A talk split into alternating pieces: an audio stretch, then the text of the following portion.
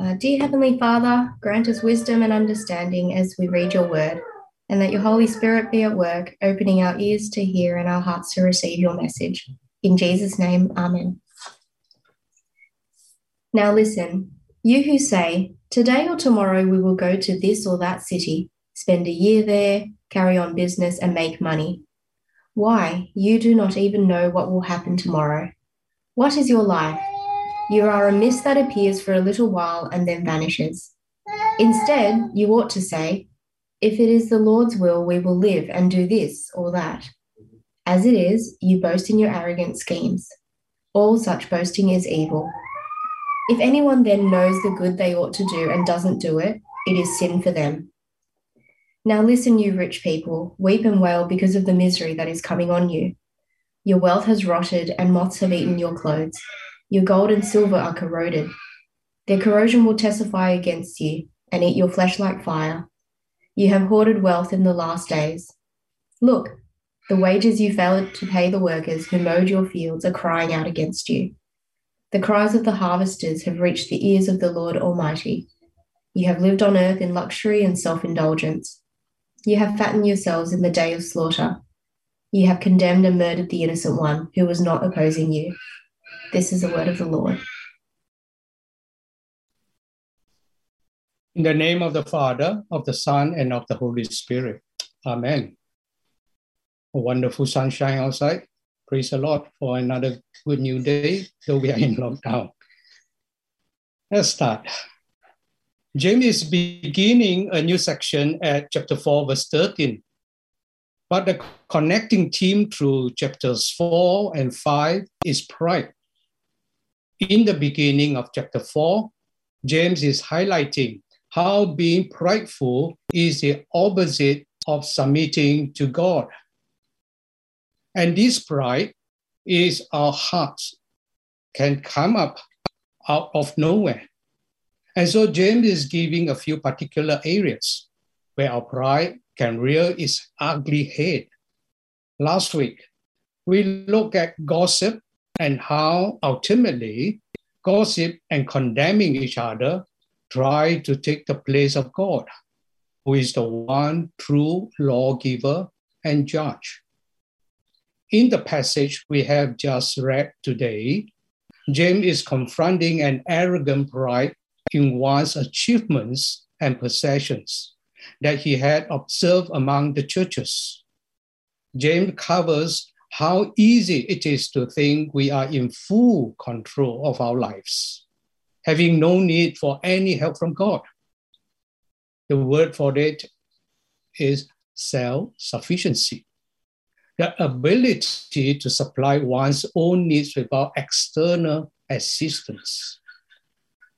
In chapter 4, verses 13 to 17, it talks about how some people trust in their own arrogance and make their own plans without taking into account their own mortality and God's sovereignty. And in chapter 5, verses 1 to 6, James speaks about those who trust in their riches instead of in God. Not only do they trust in their riches arrogantly, but they also have obtained their riches at the expense of others. Let's start unpacking this morning passage.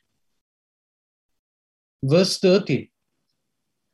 Now listen, you who say today or tomorrow we will go to this or that city, spend a year there, carry on business, and make money.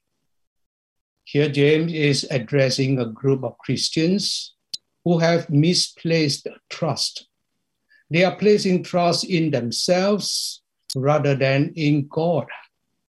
These are those who have had financial successes in the past and believe they know exactly how to do it again. They are arrogant in making their plans. Planning the future is not a problem. So, what is the problem here? Well, fundamentally, it is a problem of presumption. It is a brazen and arrogant way We may plan our days as though we are in charge of everything. James warns them How can you be so presumptuous?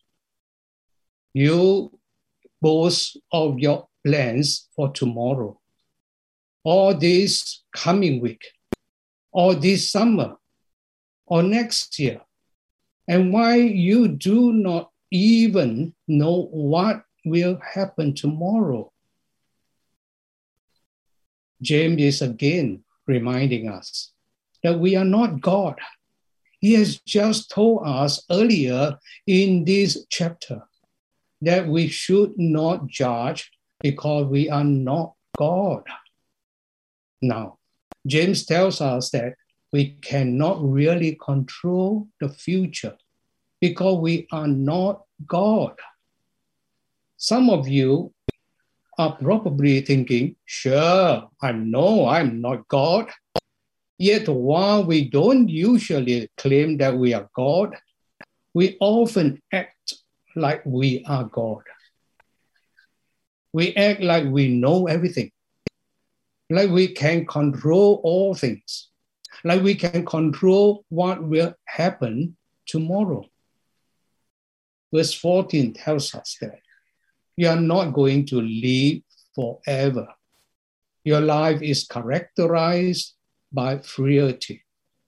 Your life is a mist, mist or vapor, like the steam rising from our coffee. When you hold up a cup of coffee and look at the rising steam, you can't really capture sin. You can't reach out with your hand and contain it and hold it there and say, I got it all right here. The property of steam seem to just come and go and then come again and go. It's here and then it's gone. James says, Your life is like that. How foolish that we should speak so presumptuously when our lives are so fragile, so frail. And verse 14 also indicates that the relative brevity of our life. We appear for a little while and then vanishes. This doesn't mean we are to live dejected lives and consign ourselves to the fatalisms of a meaningless existence. That is not what James is after here. Quite the contrary. Created in God's image, we have meaning and purpose, and we are to live our lives for God's glory. James is warning us against an arrogant presumption boasting in self confidence that we are going to do this and such, and we are going to do as we please, and so on. James says, you need to put these things in perspective. You are not as only competent as you may think. You, your life is a mist. Wise up live for God. Plans are good as long as we include the Lord in those plans. Verse 15, James says, Instead, you ought to say, If it is the Lord's will, we will live and do this or that. This means we are not sovereign. The problem was not that these businessmen were making plans for the future, nor was it a problem that they were engaging in business to make a profit. The problem that James hits was they were planning as if they were sovereign, and they were not bowing before the only sovereign God. They were arrogantly making plans for their future financial security, but their plans did not include God. Their, their trust was not in God, but in their business ventures and in all the money that they supposed they would make. They were assuming that they were in control of the future and that everything would go according to their plans. Instead, they needed to acknowledge if it is the Lord's will, we will leave and do this or that. James is not giving a trap formula that we need to tag onto every sentence. So James is giving us a mindset that needs to permeate all of life. We need continually to be aware of our finiteness and dependence on God and His sovereign purpose in every aspect of life. Sometimes we would say, if it is Lord's will, but even if we don't say it, we should think it. As mentioned before, one of the most basic and helpful lessons in life to learn is God is God. I am not God. He is sovereign. I am not sovereign. He controls the future. I do not in any way control the future. Note also that James assumes that you should acknowledge God as the sovereign over your business life. The idea that ch- the church is one sphere, but business is in different spheres altogether is not biblical. Jesus is Lord of all of life, from the boardroom to the bedroom. Ethics should reflect that you are not in charge of your business. Christ is in charge. You must conduct your business dealings in a manner that pleases and glorifies Him. James concludes this chapter by again pointing us to humility and obedience. Verses 16 and 17. As it is, you boast in your arrogant schemes. All such boasting is evil. If anyone then knows the good they ought to do and doesn't do it, it is sin for them.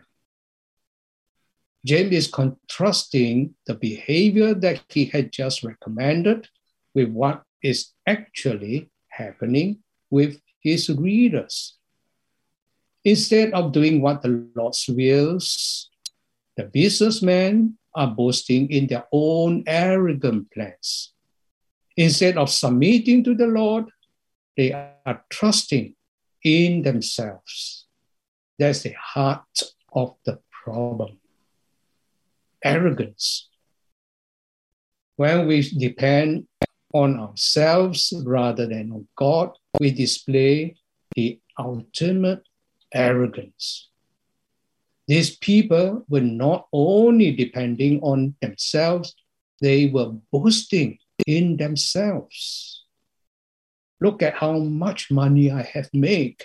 Look at my accomplishments. Check out my house. Look at my perfect kids.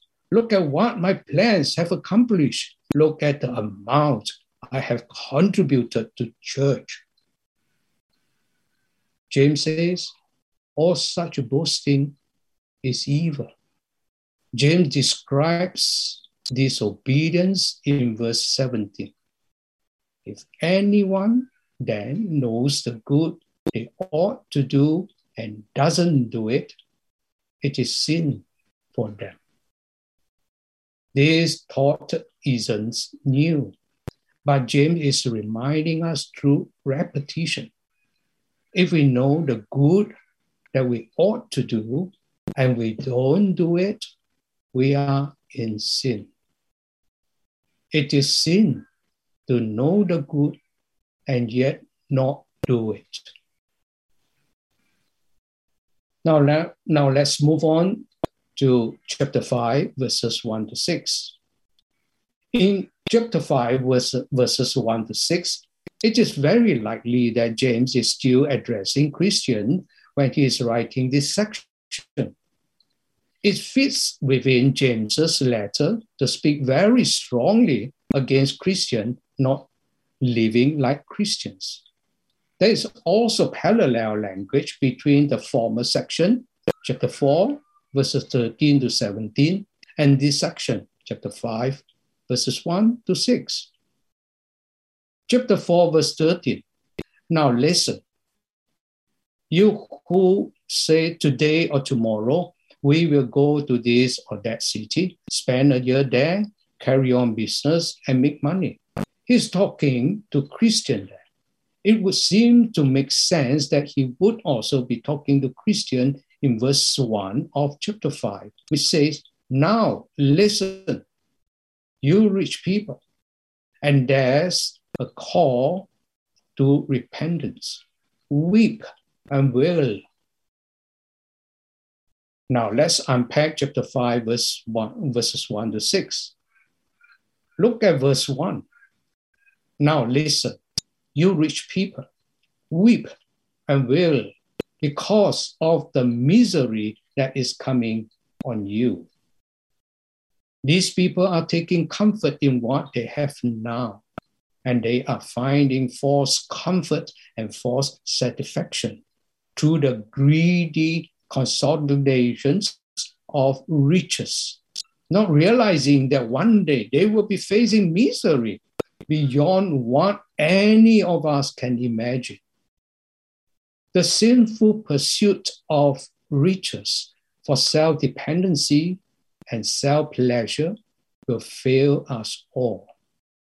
Instead, we ought to turn to God in humility.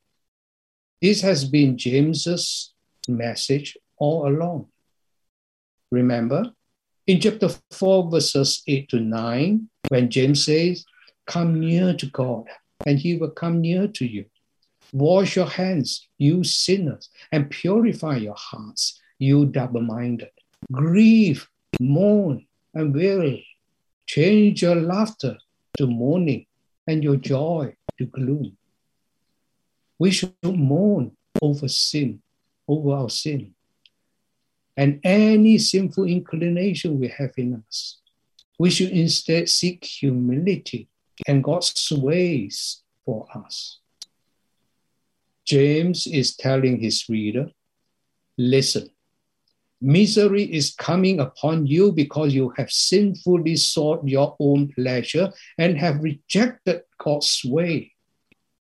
Verses 2 and 3 Your wealth has rotted, and moths have eaten your clothes. Your gold and silver are corroded their corrosion will testify against you and eat your flesh like fire. You have hoarded wealth in the last days. Hoarding and being obsessed with building our wealth and possessions make no sense in the light of eternity. Why? Because these things just don't last. They are temporary. James says that all that we have will fade away and is fading away even now. Everything that we accumulate for ourselves is wasting away and will waste away. James says that even our gold and silver will one day waste away. He says that the very fact that these things wasting away is a witness against those who have trusted in material possessions. Holding wealth for the sake of holding wealth and not to use it for God's glory reveals that our hearts may belong to something other than God. And it reveals that maybe we don't truly recognize the temporary nature of earthly riches. Our hearts, our desires, our ambitions can be corrupted so easily by the contemporary, uh, by the temporary, but seemingly very tangible nature of stuff. If we treasure all this more than we treasure Christ, then we do not truly know Christ as He is. We don't recognize His finite, infinite value and worth, which is why James chapter 5, verse 3 says that these earthly treasures will be evidence against us. He'll reveal what has truly captivated our hearts and therefore, in a sense, will be the very things that eat our flesh like fire in the judgment. The truth is, holding wealth contradicts stuff's temporary nature. In verse 4, James was denouncing wealth landowners that were cheating their laborers out of their hard earned wages. Cheating laborers' wages was a common problem and was mentioned several times in the Bible. Leviticus chapter 19, verse 13 states, You shall not oppress your neighbor, nor rob him.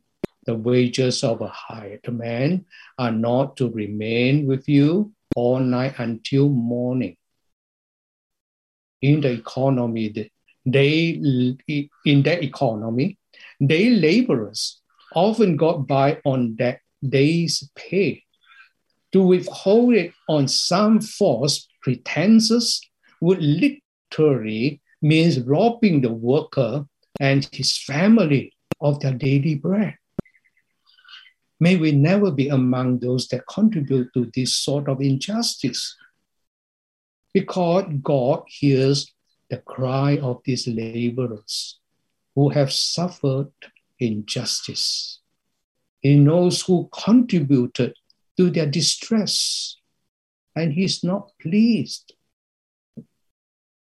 Verse 5 You have lived on earth in luxury and self indulgence. You have fattened yourself in the day of slaughter. This is the most shocking statement of them all. As James said, said in verse 1, misery is coming from the greedy rich person. Here he rebukes the greedy rich people who have lived on earth in luxury and self indulgence. They have fattened themselves. In reality, however, what they are doing is fattening up themselves to receive the judgment of God. James refers to this as a day of slaughter. What a terrible image. As just as animals are fattened up for slaughter, so that they will be better meal or a better sacrifice. So also James used says the greed, greedy are fattening up themselves to be more ready for the judgment of God. God will judge them. And the more they indulge in their greed, they, the more appropriate this judgment is upon them. Finally, James lays out two more charges against these people he says that they have condemned and murdered the innocent one. These innocent ones who demonstrated no reason for their mistreatment. As we learned earlier, earlier, many of these laborers of the fields of the rich probably depended on very last penny that they received. They were probably underpaid and they were probably easily skipped over as a result of this lack of payment, or perhaps some other form of harsh treatment, some of them apparently died. James says to the greedy rich people, You are responsible for their death, and God sees it. You see, greed is self deceiving. Greed will make us think that everything is okay, that we are secure, and that our happiness can be obtained by gaining more and more material possessions. However, James says that our greed leads to injustice and sometimes even murder. Not only that, but God sees that He will judge us for that. Now that we have studied the passage and the danger of planning without God, we need to ask the question how then should we plan and not leave God out of it? How do we include God in our plans? Here are the important guidelines. First, plan prayerfully, asking God for guidance. Consult God first in every decision you make. If you run a business, you should regard God as being the owner of your company while you are his chief executive officer. You are a steward of God's resources, not your own. Therefore, you must be careful to ensure you consult him as you plan your use of his resources. Second, plan without making any boastful assumptions. Never, never assume that things must turn out exactly the way as you planned it. Always make allowances for unforeseen circumstances. Do not take unnecessary risks, hoping and assuming that things will always go well in your favor. Please be wise and realistic in your planning. Third, do not include anything ungodly or unethical in your plans.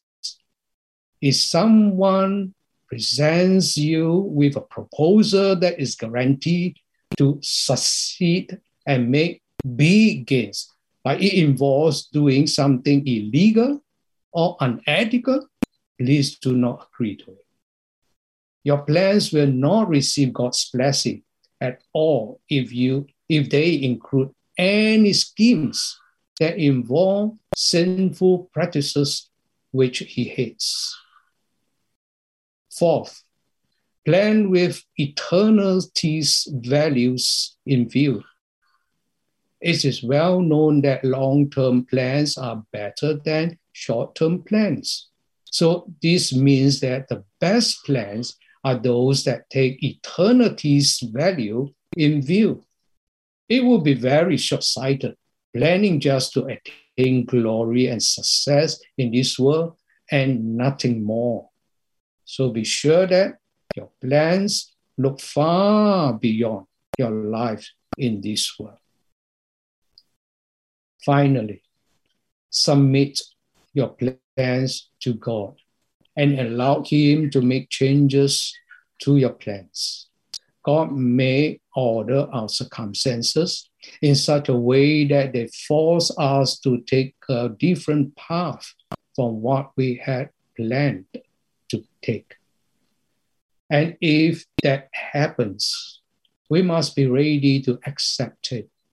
It would be wrong for us to feel disappointed if God does change our plans we should just accept it and say, Oh Lord, thy will be done. Thy ways are higher than my ways. So these are five guidelines you should apply in your planning. and they are be applied to anything that you may plans for, like your career, your children, your earthly assets, and also your service to God. It is my prayer that you will always apply these five guidelines. Let's cultivate a habit of humbly submitting all of our plans to our sovereign Lord. Let's do as it says in Proverbs chapter 3, verses 5 to 6. And remember the promise that is made to us in it. Trust in the Lord with all your heart and lean not on your own understanding. In all your ways, acknowledge him, and he shall direct your paths. Amen. And may the Lord bless you.